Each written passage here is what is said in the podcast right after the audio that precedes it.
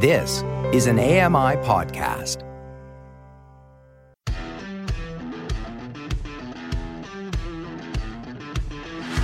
Hey guys, welcome along to another episode of Double Tap. It is the Express for Saturday, the 17th of June 2023. Coming up, we'll talk about OpenScape, IRA, and a mental health app. You're listening to Double Tap Express, your weekly roundup of what's happening on Double Tap this week. Now, here's your hosts, Steven Scott and Shaun Preece. Hey, Shaun Preece, happy weekend. Happy Saturday to you, Steven. How are you? Oh, do you know what? This voiceover thing is terrible. I've given up. I'm so fed up with it this week. And I'm not Oh. even on the beta on my Mac, and I'm getting Oh. absolute garbage out of this. I'm sitting here, we're just about to start the show, Oh dear. and I'm trying to get it to read. Just, you know, basic things like, you know, what's actually under the cursor. You know, that kind of thing. Not interested. Just abs just giving me lots Okay. of nonsense. I think we should say at this point, hello, Apple Accessibility team. How are you doing? Thanks for listening. He's very, very sorry. Um, No, I'm not. okay.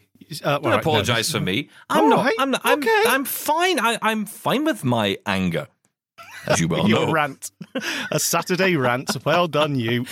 Oh, just sometimes you know it's like so. I got that, and it's funny. I, I, when I restarted the Mac earlier this morning, it came up because for whatever reason VoiceOver was off, and if it's off when you restart the Mac. It will not run the because I have the priority voiceover. Remember the Oh, thing we talked about? you do. Yes. and I had that priority voiceover feature, um, that script, and of course it won't run if voiceover isn't running, which kind of makes sense, right? I mean, that's Yes. obvious. Uh, so you know I, that hasn't run today, and I'm having all these problems, and I find that quite interesting. Today I haven't run that, having all these issues, whereas previous saying- days not so much. Oh, Are you saying that's the cure all? No, it's not the everything? This cure-all. magic script. Mm, it's not the cure for everything, but it does. I have noticed just in the past couple of, I don't know if it's maybe a, a new update or something, but the the focus issue is even beyond the focus issue. It's like it's it's as if voiceover stuck, but the actual focus is moving around on the screen, but it's not reading anything. It'll just read the same thing over and over again. Well, you know, you asked me to set up that M1 Mac Mini today. You're really just presenting a strong case. I, I really can't wait to set It's up gonna be great Mac. fun. I can't wait. I can't wait to hear you get enraged by it because, I- Oh, and I will. yeah, it's weird, isn't it? Well, welcome to accessibility. Yeah, exactly. It's going to be great. Anyway, uh, yes, welcome to the Express. This is the show where we look back at the week, but we also get a chance to uh, explore some interesting stories. Today, we're going to hear from Anya Vysotska, who created an app called Rootd. And this was all because she was having panic attacks. She'd had a panic attack. She wasn't sure what it was, if it was a panic attack or something worse. And when she found out what it was, she came to the conclusion that other people could maybe do with getting some assistance because there were just very little resources out there. So she created an app to try and help people who felt they were going through panic attacks and how to perhaps stave them off. Really interesting story. It was on Double Tap TV this week with Marc and I, and we'll hear the full interview with Marc here on Double Tap Express today. So that is coming up, uh, which I think is great. I mean, a lot of people don't even know they're having panic attacks. Just no idea. No, I, you know, for the longest time, when you hear a panic attack, you think it's someone just getting a little bit, you know, worried or anxious, but it can be so much more than that. It can be really debilitating. Yeah. It's, it's, uh, and it is prevalent in our community as well. People, because, you know, it, Hmm. stress is a trigger and we can get stressed easily. Yeah, and blindness does bring about a lot of anxiety. Of course. And I must Yeah. admit, it was something I never realized. I would never put two and two together on that one. When it's when you know it started losing more vision, anxiety levels for me would go through the roof, and I had never experienced that before, ever. I was one of those people who you know thought I had quite good control of my you know Yes. emotions, of my you know my anxiety. I thought I was fine. I thought I was okay with it, and then suddenly I would just get really anxious. And I I must admit, two years probably been locked in the house due to the pandemic, I should add, um, didn't help, right? No. And that was the case for a lot of people. So you know, you it was compounded by the pandemic as well and the lockdowns that followed it. Yeah, absolutely. And the majority of the time, I'm like you. I feel like I'm I'm okay. I can cope with things. I'm pretty chill. But there, you know, it can just come at any moment. That anxiety, like uh, answering the door, for example. The other day, I answered the door to get a, a parcel from a certain online store, obviously, Amazon. and the guy just wouldn't talk. Um, you know, he's just I'm just putting my yeah. What is it? And nothing. There was a grunt, and that was Pointing. about it. Yeah, I just put my hands out like I, like I'm going to give him a cuddle, and uh, next thing I know, there's a parcel in my hands. But you know that sort of thing, it just uh, it gets me anxious as well as annoyed. Yeah. Well, we're going to talk about this app today, which sounds like it might be able to help people. Sounds like a great idea. So uh, that coming up. Also, we'll be talking about uh, OpenScape. We'll be talking about uh, Ira as well. Uh, WayAround tags and also negative Julian got in touch this week with a fantastic demo on how to uh, make sure his clothes are accessible to him, so he knows what is you know what, what he's putting on in the morning. Uh, kind of, uh, I have to say, a fairly unique thing that I had never really thought of uh, in terms of NFC tags. Um, often think of these things as adhesive stickers, but actually they they come in many different forms. So we're going to talk about that today. But of course, we like to start off the weekend with the news. Grace Schofield's here. The news. Thanks, guys. A replacement for the popular navigation and orientation app Microsoft Soundscape has finally arrived. A group of developers are behind the new OpenScape app, which is currently in beta phase via TestFlight, with the potential for new beta users to join in the testing process soon. The app comes after Microsoft announced it was moving Soundscape onto a new open source phase and published the code onto GitHub so others could take on the project in their own way. Double Tap listener Mark, who is from Montreal, says while there are a few issues, he is glad to see it return to the Apple App Store. It's in development. I'm having issues of trying to put local or searching for or local things that I can find in the regular soundscape and have put into soundscape. But I hopefully they'll fix that amongst other things or enhancement. So I'm looking forward to the evolution of the app as it comes along, and hopefully they'll let more people in and open it up a, li- a little bit more. Uh, I did uh, provide my comments to the developers. Reddit users continue to protest this week at the company's decision to charge huge fees to third party apps, including many that make the experience more accessible to disabled people. The company is standing by its decision with the CEO, Steve Huffman, telling employees in an internal memo to block out the noise and that the ongoing blackout of thousands of subreddits will eventually pass. There was some hope for accessibility focused apps at the beginning of the week, with the news that such third party apps would be excluded from the charge. However, longtime moderator of the popular r slash blind subreddit, Samuel Proulx, says it's not the good news blind and disabled people were hoping for. many of the third party apps that we were using were actually intended for everyone. Uh, they had great voiceover accessibility. For example, Apollo on iPhone is the tool that most of us as moderators use. But it, that app is also used by sighted folks in the same way that Spring for Twitter was, right? It was great and it was accessible, but it wasn't just blind people who used it. As Reddit defines accessibility focused, it would not be eligible for an exemption because it is accessible, not accessibility focused. Developing story. Canada's government has made a move to keep blind pedestrians safe. They've said that all hybrid and electric cars, which are almost silent at slow speeds, now have to make some kind of noise. This is especially important for people who are blind.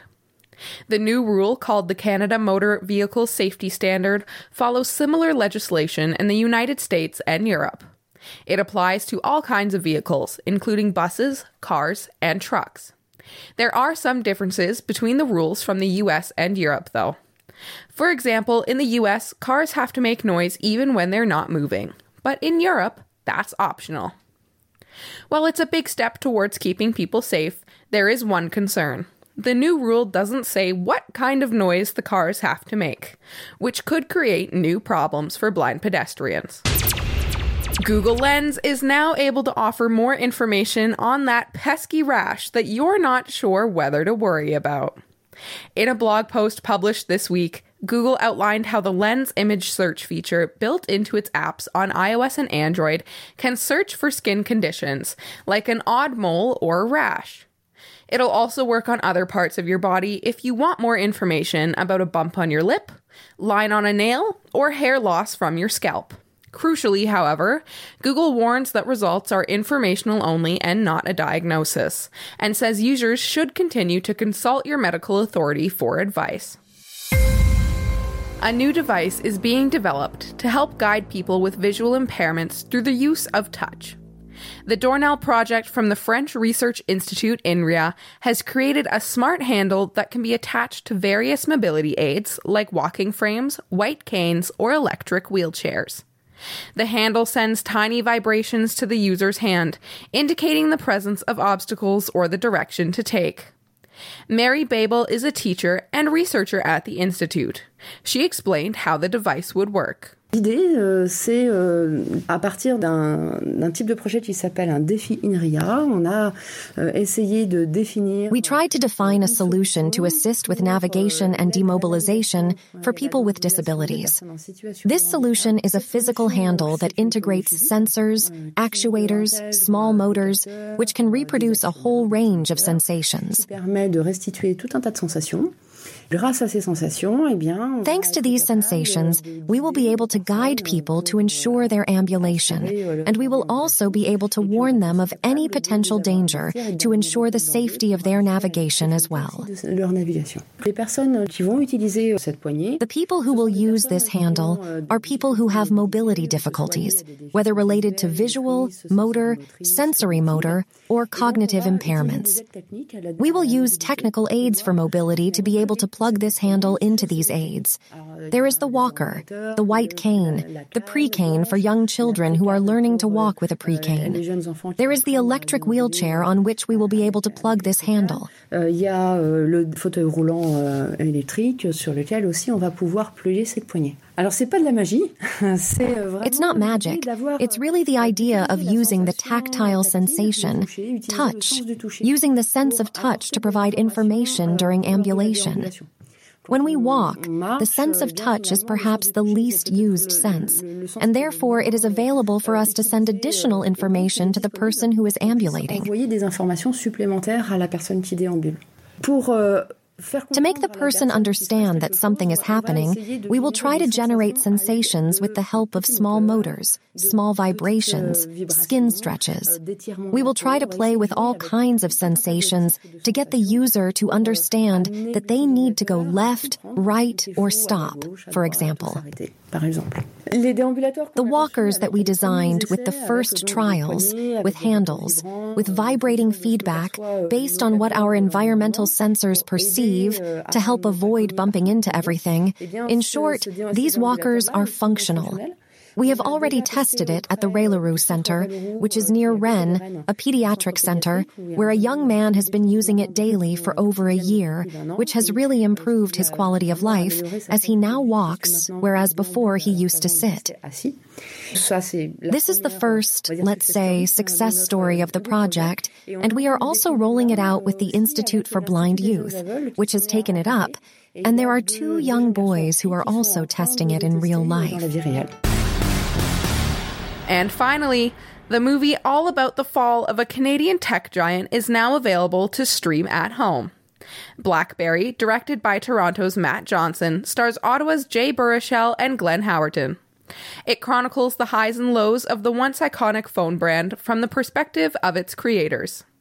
The movie is based on Jacquie McNish and Sean Silcoff's book, Losing the Signal The Untold Story Behind the Extraordinary Rise and Spectacular Fall of Blackberry.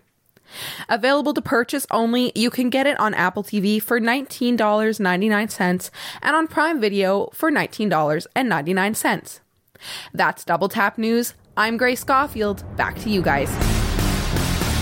Thanks, Grace. Some really interesting stories in there. Uh, yet another product that we can clip onto our cane. Yes. Um, okay. mm, I, I'm, I'm slightly worried because I don't think I've ever ambulated. And if I have, I've never known. I've been in an ambulance. Yeah, that's true. I've been ambulanced, but I don't know if I've been ambulated. I've ambled. I'm not sure if I've ambulated.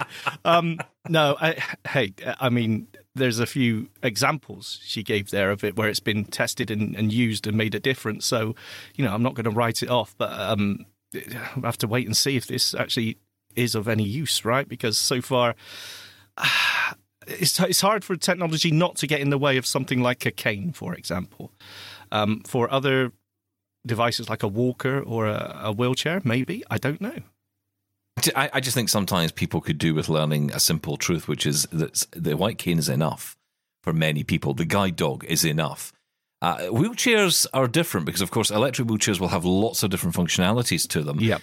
And, you know, I, I would say that wheelchairs perhaps could do with maybe more features for its user, but because they maybe don't get in the way of navigation, for example. In fact, they could benefit from more navigation, right? You know, I mean, Yeah. some people might just have, clip a, a handle onto their, uh, you know, or maybe like an arm onto their uh, wheelchair so they can connect their phone to it or something, you know, charge the phone, you know, that kind of thing if it's an electric wheelchair. Uh, Yeah. That's all good stuff. But with a white cane, the, people, I think, these researchers often forget the purpose of what the cane is. That is for touch. It is. it is. It is neat. It's not just about bumping into things. It's about understanding the ground you're on. It's about understanding the type of ground. It's you know noticing the drop off the curb. It's all those things. It's more than just oh I've walked into a wheelie bin. Yeah. Um, and I, I think oftentimes I, I often ask this question. Don't, we always ask this question, don't we? How many blind people did they get into the room before they started developing this? It's one thing after the fact, but you know, did you even talk to blind people beforehand? Now, I don't know in this case; they may well have done, but I just think it's it's. I'm talking more kind of overall because I see these projects all the time, and I think, Yes. who asked for this? That's right. I mean, we don't want to be too dismissive because it, you know it may be fantastic. Who knows until you actually try it? But yes, uh, we're yet to be convinced. I think is the standpoint on this. But then again, as someone uh, recently who's had to use a walker, I had to use a walker for weeks Mm, and weeks and right, weeks, and I couldn't use my white stick. Uh, sorry, I know people don't like that. I'm going to say white stick. I can't use my cane. who doesn't like that? Oh, I've been told before. Oh, what people on the internet? Oh, Yes. don't listen to them. Uh, That's pointless. Right, shh, don't get into a rant already. Uh, no, you're right. Um, yeah, using the walker actually is, is surprising. I was using the walker like a stick at some piece. I was swinging it around to fill the door frames and things.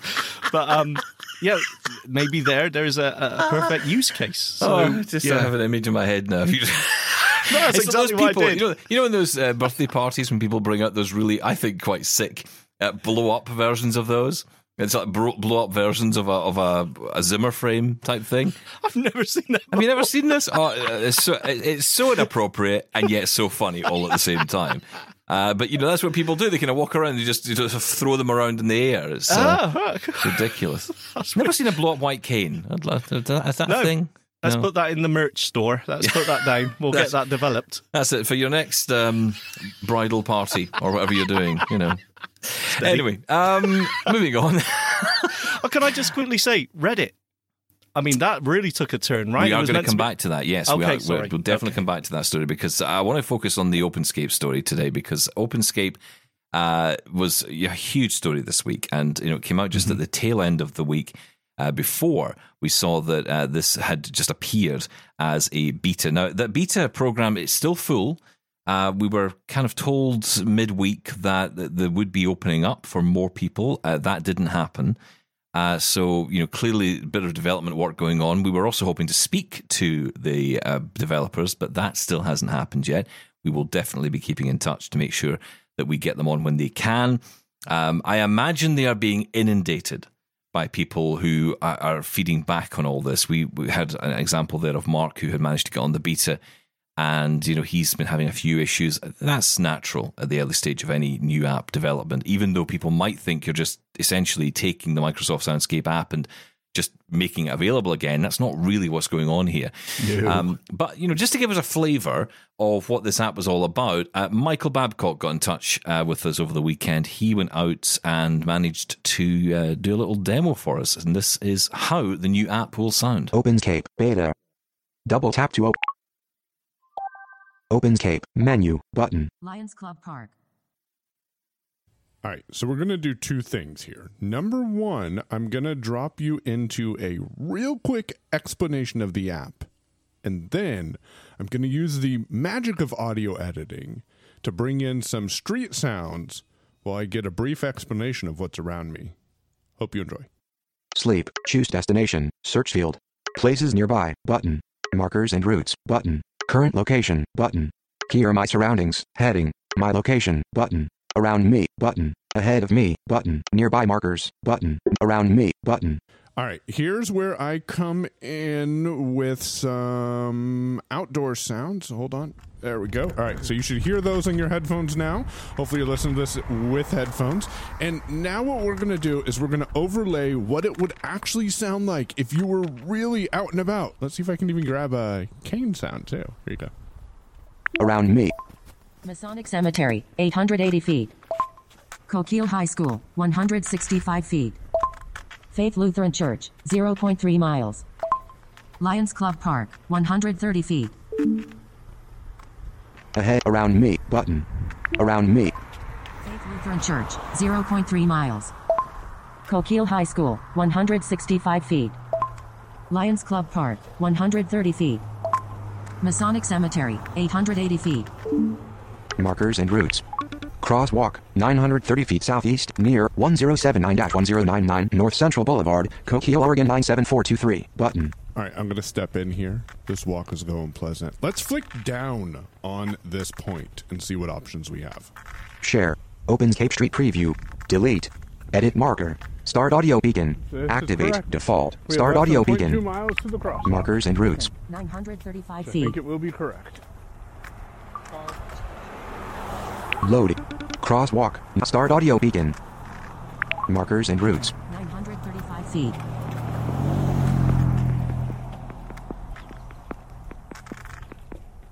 And that's all that I have to demo for you. Hopefully, it gives you a quick explanation of what this OpenScape app can be. And this is beta one. I haven't even gotten an update to the beta. So, uh, if you're familiar with Soundscape, looks like this will be something you can enjoy soon.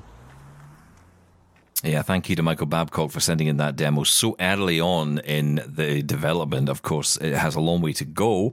Uh, although how that long that is, we don't really know. We've no detail beyond the fact that this is now out as a beta. People are testing it and feeding it back, and we will hopefully get more information in the next week. We're just desperate to get this app back, aren't we? We are that, and I think that's kind of the problem. We're so desperate for any information on it, and the developers, quite rightly, are sort of, you know, we're still working on this, and we just want, we want more, please. But um, yeah, we got to give them time to, you know, sort this out so they're on a good foundation for when this is actually released. So beta is currently full, uh, but we will definitely keep you up to date here on Double Tap as we know more. Uh, let's move on to Reddit. You you were keen to bring this up, and, and quite right so because the Reddit story has just continued and continued and continued. I kind of thought we'd get to this point in the week. And something would have happened, but it seems as if the protests that started at the beginning of the week, a lot of subreddits going dark, essentially not allowing people to even see them, even if they were subscribed, that's continuing and it will be the case for, for it seems until I guess the, the the management either relent or change the the whole approach here, which is essentially if you've not been following this story, Reddit have it, are beginning to charge exorbitant fees for access to their APIs, something we've seen Twitter do. Um, essentially trying to cut down, I think, on the number of third party apps out there and really focus everyone's attention on the Reddit app, which of course doesn't work brilliantly for us as blind people because there are many third party apps that do make this whole thing more accessible. What's what's been your read on this story this week? Well, I, I I think it's a change, not just of you know their decision. I think it's a change in their attitude. The the Huffman comment there about you know, uh, just ignore the noise and it will basically it will all blow over as it always does bef- uh, before. It's absolutely missing the the the feeling in the Reddit community. And it's absolutely terrible. Um, so yes, it was only meant to be two days, but now lots of them are carrying on and making it. You know, we will reopen when there's a, a bit of a dialogue going on. Simply putting your fingers in your ears and saying "la la la," it will pass from Reddit is just such a misstep. What a terrible missed opportunity this has become, and um, yeah, it just sort of reinforces their that this attitude that they, you know, they can do what they want. Um, yeah, not a good move at all. No. Well, we had Samuel Proulx on this week. You heard a clip of Samuel talking. Let's hear more from him uh, because I asked him to comment on this uh, report that we had heard early uh, last week that apps that promote an accessible experience would be exempted from these charges. This is what he had to say. I want to start out by saying yes, it's good news that we have been listened to and that we have gotten a response. Um, you talk a lot about it being important to congratulate companies who do a good job and who do the right thing. Mm. And I think you're right. That's important. And there are a lot of folks in in in Reddit who um, are really taking this to heart and considering some of these issues. However, it's important to focus on the wording that Reddit actually gave us. They said that non commercial, accessibility focused apps would be exempted from the API pricing. There's a few problems there. First of all, many of the third party apps that we were using were actually intended for everyone. Uh, they had great voiceover accessibility. For example, Apollo on iPhone is the tool that most of us as moderators use. But it that app is also used by sighted folks in the same way that Spring for Twitter was, right? It was great and it was accessible, but it wasn't just blind people who used it. And so, as Reddit defines accessibility focused, it would not be eligible for an exemption because it is accessible, not accessibility focused. The second problem is that they have said non commercial. Now, if you think about a lot of the apps and tools and software that we use, they are developed by commercial developers who I think should be able to make a living developing tools that we, the blind community, use. Um, if you think back to tools like Chicken Nugget, right? That was a tool that you had to buy and that you had to pay for. And as far as I'm concerned, that's fine. People with disabilities, people who are blind, we're not a charity. And so it's a real problem for us that Reddit has decided if you're building an accessibility focused app, it has to be non commercial and you can't make a living doing it. We have reached out to Reddit to get clarification on what they mean by accessibility focused.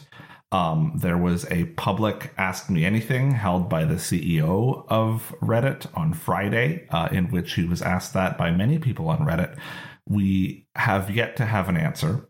Um, as well, some of the apps that were listed uh, in the announcement that Reddit made about how accessibility focused apps would be exempt, um, their developers had not been contacted by Reddit and have not heard from from Reddit. A couple now have as I'm speaking, but um, there are still developers who have reached out and who have not heard anything about like how is this going to work? What is this going to do?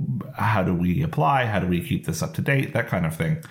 And Reddit also hasn't announced any process for creating a new accessibility focused app, right? Is there a form you need to fill out? Is there an address you need to email? What what is the process? What is the requirements?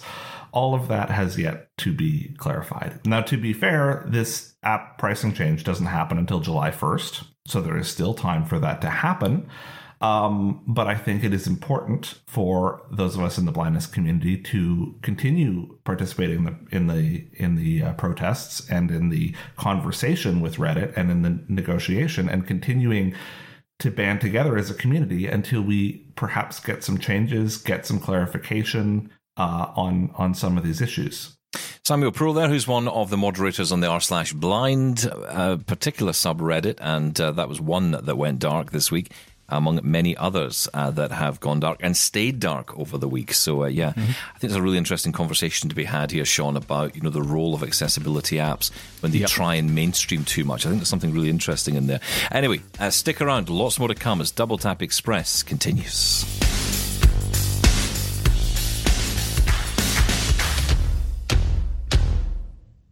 Connect with the Double Tappers on social media now on Twitter and Facebook at Double Tap On Air and on Mastodon at Double Tap. Welcome back. This is Double Tap Express. Now, this week on Double Tap TV, we heard from Anya Vysotska, the founder of Rootd, which is a mental health app. Anya shared her personal journey of experiencing panic attacks while studying and talked about her struggle to find accessible resources for help. Let's hear more of that interview now with Double Tap TV's Marc Aflalo talking to Anya about her story, which sheds light on the importance of mental health well-being. So I was in my final year of university when I experienced a panic attack, and it felt like it came out of nowhere. I had never experienced that before. I didn't quite understand what panic attacks were. And so it set me on this like really difficult journey of navigating that and dealing with the debilitating effects. So it wasn't until I really collected the resources that were helpful for me that I thought, wow, this should really be an app so that it's more accessible for others. And that's how Rootd was started. How were you able to identify that you were you were having a panic attack? Did you have you heard of other people's instances? Did you were you able to identify it? I was not. I basically went to a doctor because I didn't know what was happening. I thought maybe I was having a heart attack or something really bad was happening. And then I was told that what it was was a panic attack. And later on, I realized that this is actually extremely common. People think that they are having a heart attack or even dying, and they go to their doctors and they realize that it's a panic attack. And so, you know, that there is a lot of misinformation, and maybe knowing about it earlier, I wouldn't have been so alarmed. What did you experience? Can you describe what you experienced? Can you describe what you've learned since then? That would help other people identify the fact that they're not dying and they're having a panic attack? Yeah, I mean, I think it's great to go get checked out by a doctor anyway and go through like checkups, make sure that your heart is doing great. You know, then you'll have more peace and calm knowing that that's not the issue. So with me, what it was was a lot of shaking, trembling, uh, racing heart, racing thoughts. The mental side of it was really difficult uh, really, yeah, kind of doomsday thoughts, really dark, negative, feeling like something is extremely wrong, but I can't identify it and I don't know what it is. Uh, a lot of people also get trouble seeing, like blurred vision. Uh, they'll get trouble breathing, like uh, hyperventilating, stomach issues. You know, it's really the physical and the mental really do blur together in these cases. And it's a lot of unpleasant situations that you wouldn't wish on anyone, but it's always good to go get a checkup with a doctor and make sure that they can assess what it is for you anyway. You know, I, I had, uh, there was one instance that I remember in my life uh, that I had a panic attack, and I remember it was before doing a broadcast for a hockey game, and I, I don't know what brought it on. Uh, I remember something wasn't working, and then it was a domino effect of events that happened at that time and I remember just almost not blacking out, but but feeling like this I just cannot deal with this. I need to take myself out of this situation, and that was the only way for me to handle it. Um, thankfully, in that particular situation, there was someone to back me up and was able to fill in and do what I needed to do. But I remember calling my wife from the car, going, "I don't know what's going on, but I just had to leave." that situation and it's not fun you know it's not a, you know for people who have never suffered from a panic attack it is not fun you have no idea what's going on I didn't think I had a heart attack or anything was going on to that extent, but I can imagine it's just absolutely startling and just really kind of sets you off. And I understand why it could lead to further anxiety, depression, et cetera, et cetera. So, so let let's talk about um, the app itself. Walk me through, you know, how the app works, the experience, what someone who might be suffering from panic attacks or anxiety, how they would use that app, and how you intend it to be used. Yeah. So if you're actually using Rootd, you could be in the midst of a panic attack or keen to kind of learn what anxiety and panic attacks are and how you can work through them and mitigate them in the short term and the long term. So we've got an actual panic attack tool that will help stop a panic attack in its tracks as it's happening to you. It's an interactive tool, so it's based on how you're feeling in the moment. We also have different lessons on actually understanding what anxiety is, so sort of the, the things that we just talked about, right? What is a panic attack? Why might it be happening to you? And and how do we get started in healing that? And then there's lessons on what to do in the short term. So thinking things like diet and exercise and how we can work to incorporate lifestyle changes to mitigate some of these sensations. And then also the long term. And that's more like how do we even talk about ourselves to ourselves? Right? Because people with anxiety and panic attacks, they happen to often have a lot of issues with self-esteem after time and or over time. And you know this can really change the way that we approach ourselves. So it's got all those different lessons. And then it also has a deep breathing tool. It's got guided visualizations. And i say visualizations as opposed to meditation because for folks with anxious thoughts sometimes it's difficult to sit in silence. So we offer visualizations as in you're constantly being given something to think about and you're prompted and guided quite a bit. And then journaling, a check in tool, and a deep breathing tool. Talk to me about accessibility for a second, because this is a super important element of what you're doing is making sure that people with all kind of forms of disabilities or abilities can use the app.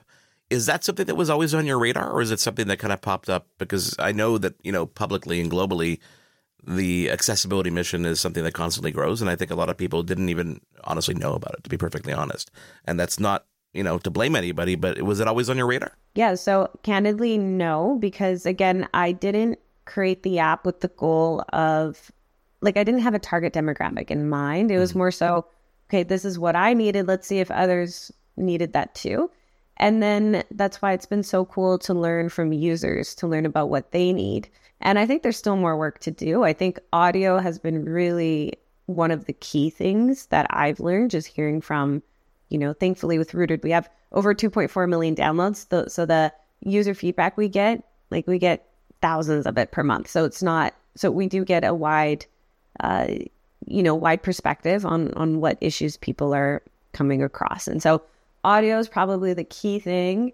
The other thing is making sure that if people want to use larger text, that it's still fitting in the screen and they can still use the app nicely. Uh, I think there's still more work to do, and I'd love to learn even more. I guess I just didn't come at it from that business perspective of, oh, we need to increase accessibility for business reasons. It was more organic. It was users really providing their feedback and then us wanting to to make it accessible because again, panic attacks being universal. I just, yeah, the goal is to really make it so that they aren't in the situation I was in when I had a panic attack and I had no family doctor. I was on student loans. I couldn't afford professional help. So I really want to make something that people can use and and that means making it for for different learning styles and, and making it more accessible. So I'd like to keep growing in that. Can you tell our audience where they can find out more? Um, uh, because the spelling of Rootd is not uh, not very common.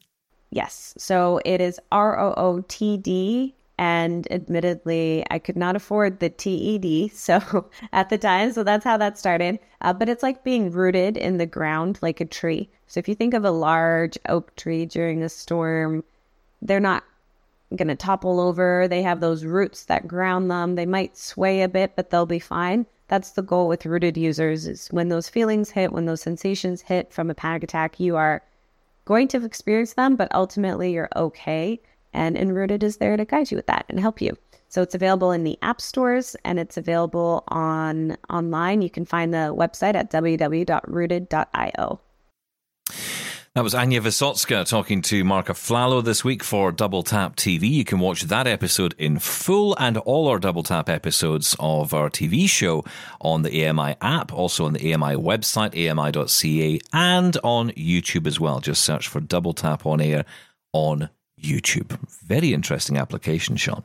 Yeah, oh, absolutely. And it just shows you, you know, because sometimes you think of things like anxiety, stress, or uh, even, you know, panic attacks. It's just a, a mental thing. But there's real physical effects to this, and they can be severe. I've been to hospital myself with somebody who was having a panic attack, and um, you know, the symptoms explained there were exactly it. It was almost like a heart attack. It was yeah. really debilitating. Uh, let's move on to Aira because that was another big story this week. And uh, Aira has a new feature which is called Screen Share. Now, you might be thinking, hang on, I've heard about this before. Screenshare's been around forever. well, it has on a lot of the uh, desktop applications. You know, for example, you could use TeamViewer to share your screen, or you could use Chrome Remote Desktop, or all those kind of applications. But it's now available on mobile, courtesy of Aira's new Explorer app. And uh, Janine Stanley dropped by to explain how the features work and also tell us about a new podcast launched this week. For about, oh my gosh, it's probably been two years now we have not had a way for people to share the screens of, in particular, their iPhones. Android had it, I hate to say this, but they had it way before the iPhone. You could share your screen. You could even have the agent manipulate your screen for you through Android. Wow. That's less and less. Fewer and fewer Android models have that capability anymore. Um, I don't know if the Pixels do or not. I think the Pixels were the first to drop it, if I'm correct. All the Android people are going, Janine, you're an idiot. Okay, stick to Apple. Okay, but um, but we had in the past used TeamViewer Quick Support mobile app, and for some reason that broke. And we, and I will be very charitable here, uh, we tried very hard to work with TeamViewer, the company, to get this to work again. Nothing. We have tried very hard to improve the desktop version of TeamViewer. Nothing. We are not fans of TeamViewer. We are looking at other options. And yes, we have looked at RIM and we'll probably be reconsidering RIM at some point. Uh, but for the mobile environment, we said, okay, we, we have nothing here. We're not sure what to do. And then we realized with the Flutter code base that we could, in fact, make a screen share program within the app.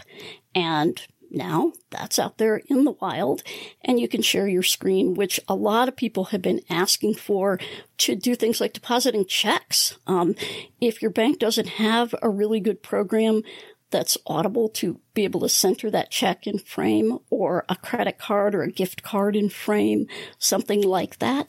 Um, or just to be able to say, okay, I'm on this website. Can you tell me what this picture is? Or can you tell me the layout of this website or this page or this app? Uh, agent so that I can actually do this myself. Have a listen to this. This is Janine testing out this new feature on her iPhone and showing us how it would work in practice. Uh, this is uh, from your uh, Aira podcast. Loading. Calling. Calling Aira. Waiting for agent. Waiting for agent. Connecting to agent. Connecting to agent Rowley.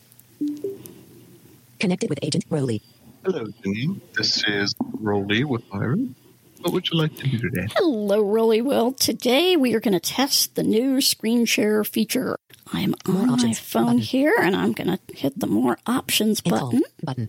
Mm-hmm. Oop. More options. And Button. not the end call button. Go. Switch to front camera.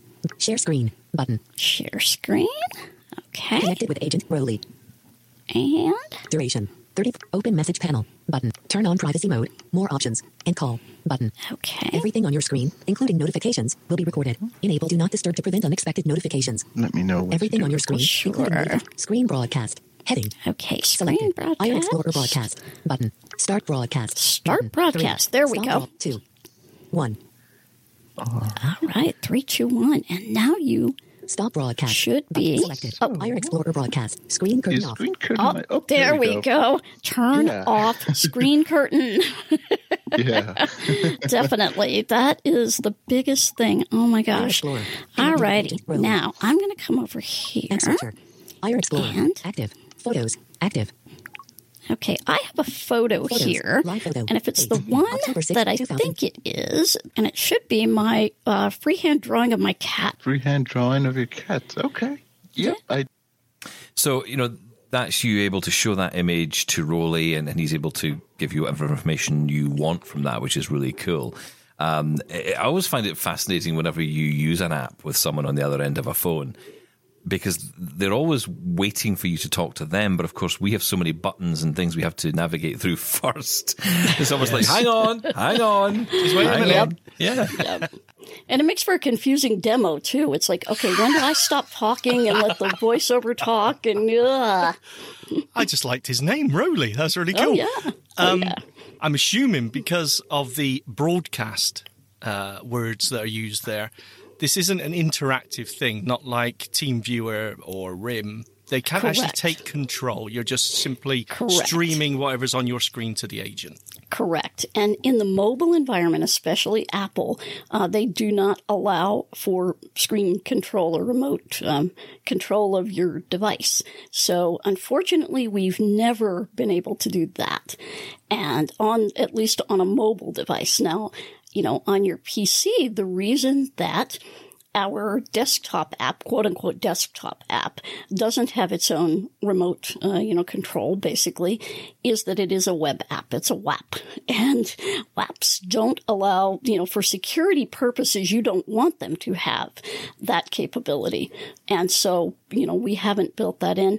However, you know, we're looking way down the road and saying, you know, maybe we should make this a desktop app or make a desktop app version. Listen, I want to mention as well uh, your new podcast, which just launched this week. Tell us about that. Yeah, so Access Matters is our new podcast, and it is really aimed at our access partners and mainstream folks who are curious about why Aira, why do these blind people need this crazy app, and what are they doing with it? You know, and what are businesses doing with it, and how does that affect business?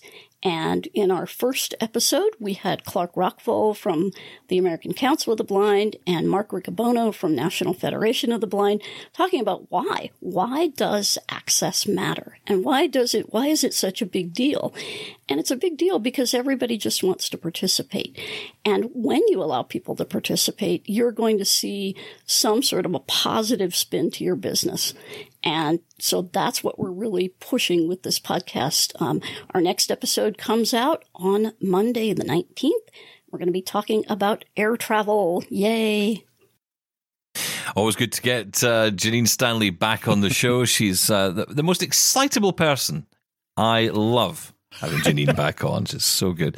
Uh, talking about Aira, of course, and a great feature, which, you know, it's interesting because you were quite concerned about how people, not concerned about how, you know, why would people use it? What would people do with this particular feature? I think was Yeah. your question. It was the practical use because for me, the, the the thing with screen sharing is more the agent being able to interact with your screen if you were experiencing problems. Um, but actually, as Janine said, there are other uses where it's just simply being able to see what's on your screen is really useful because you forget that you know in, normal use you can use the Aira app to look at your computer screen or whatever but it can't see itself. You need a second device. So this solves that problem and it, it could be really useful. Yeah. Finally, this week, we talked quite a bit about NFC tags, and listener Negative Julian got in touch to share his thoughts on how he identifies clothing at home and gave us a little demo as well. Hello, everyone. Negative Julian here in sunny Suffolk, United Kingdom. And today is sunny and warm and lovely, but I've retreated indoors away from sunburn. And it seems like a good time to share with everybody a solution I've recently found to a long standing problem. Um, it, there's nothing new under the sun, so I'm sure the professionally blind will say they know all about this, but I didn't, and I'm sure there are others who also don't. So, all to the good. Um, first off, technical details for those who are interested. I'm recording this on a Motorola G30 Android phone running Android 12. The software is Easy Voice Recorder Pro, and I'm recording directly onto the phone using its own internal microphone, so I hope the quality will be okay. A little later on, I may also involve my Pixel 5 running Android 13. That's if you care. So, the problem, the long standing problem I've had is knowing what I'm wearing. Specifically, in my case, trousers or pants, as our American friends would have it. Uh, a, for example, three pairs of jeans, one pair the traditional denim blue colour, one pair black, and a third pair a very pale blue stonewashed affair and they all feel very much the same, so I can't tell anything that way. So, how do I know what I've got wrapped round my legs? I've tried various solutions over the years, uh, mostly the RNIB Pen Friend, which is okay as far as it goes, but even using the laundry specific labels that they recommend, I've always found that not very good, particularly in that the adhesive only seems to last for about four or five washes, and then the labels are peeling off and getting lost into the washing machine filter or whatever. It's Just not very good. You can try actually sewing those labels into position, that works, but it's finicky, and even then, when you want to find out the colour of what you're wearing, you have to find the pen friend in whatever drawer or cupboard you keep it in, turn it on, find the exact spot to poke it at to get the result, then turn it off, put it away again. It's a lot of faff just to find out the colour of a pair of trousers, to be honest. So, the solution I found a few weeks ago, I was on eBay and I just tried uh, typing in as a search laundry proof NFC tags. and I got a few results, not many to be honest. Most of them were just waterproof self adhesive tab tags, which uh, I didn't think would do the job very well. But I did find a button style tag. And uh, this was stated to be waterproof, detergent proof, and more than usually heat resistant. And I th- thought this might be interesting. And crucially, through the middle of this tag are two holes. So it's just like a button. You can sew it into position. Uh, to describe the tag, according to eBay, it's 24 millimeters in diameter. Uh, it feels slightly less than that to me, but uh, that's what it says. It's about two millimeters thick, and in the middle it has these two holes, just like a button. The whole thing actually feels very much like a standard medium sized sort of button. Hard plastic, I'm told it's black, two holes in the middle. So I've been sewing these into various pairs of trousers. Uh, we've gone through mm, three or four washes on one pair so far, and everything's holding up very well. You can scan from either the inside or outside of the trousers because you only need to be within a, a centimetre or so to get a scan. And you still need um, a standard place to put it. And the place I've found, if you've got a rear pocket on your trousers, you will more often than not find it's double seamed in that it's attached to the hem of the trousers at the top and then about an inch, two and a half centimetres further down, it's attached again, sewn all the way across, and that's where the pocket opens on the outside of the trousers. So, seen from the inside, you've actually got a sort of little tunnel there formed on one side by the pocket material and on the other side by the inside of the trousers.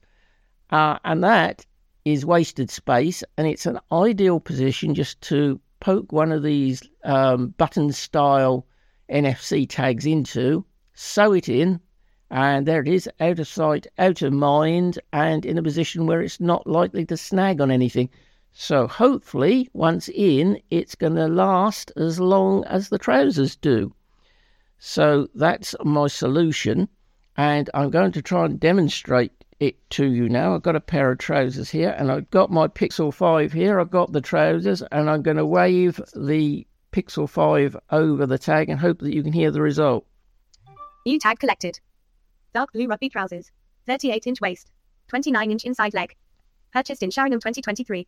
So there you go. You now know that I'm a short legged, rather tubby person who has very little dress sense and was recently in North Norfolk. I'm also rapidly balding. Control yourself, ladies, please.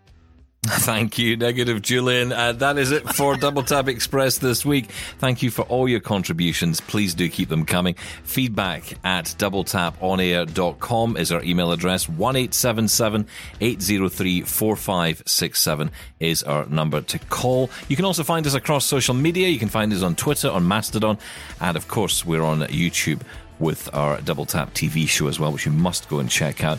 Uh, what a week, Shaun! I know, absolutely amazing. Some great contributions there, I gotta say. Negative Julian, amazing. Thank you so much. And the stories we're watching next week, of course, we're going to be uh, checking out this OpenScape beta as soon as it becomes available. Fingers crossed we can get our hands on this, our grubby little hands on it. And uh, lots more besides. Keep your comments coming. We are off for the weekend. Have a great one. We'll catch you Monday. Thanks, Shaun. Thanks. Bye bye.